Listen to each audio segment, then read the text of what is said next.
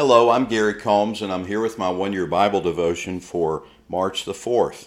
Today's devotion is entitled, The Lion of Judah Leads the Way.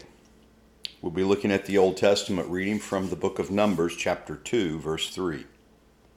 The divisions of Judah, Issachar, and Zebulun are to camp toward the sunrise on the east side of the tabernacle, beneath their family banners.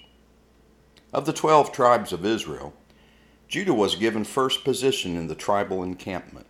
They were to camp under their family banners, emblazoned with a lion. This image came from Jacob, the father of the tribes, who had spoken over his son, saying that Judah was like a lion.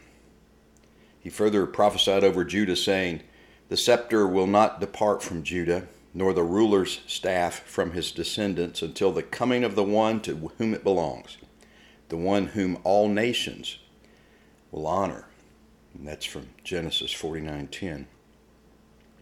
This was a clear prophecy of the coming royal line of David that would arise in Judah.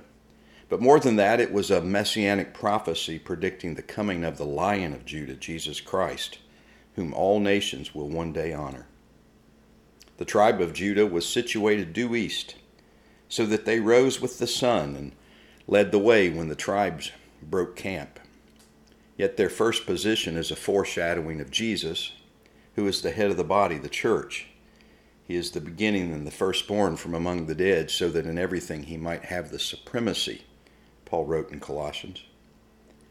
Does the Lion of Judah, Jesus Christ, lead the way in your life? Let's pray. Father, thank you for loving us so much that you sent Jesus to establish the way for our salvation. He is the Lion of Judah, the author of our salvation, and we are forever thankful and full of praise for his work on the cross for our redemption. We offer our bodies as living sacrifices, as worship to you. Do what you want in and through us. Lead the way. In Jesus' name, amen.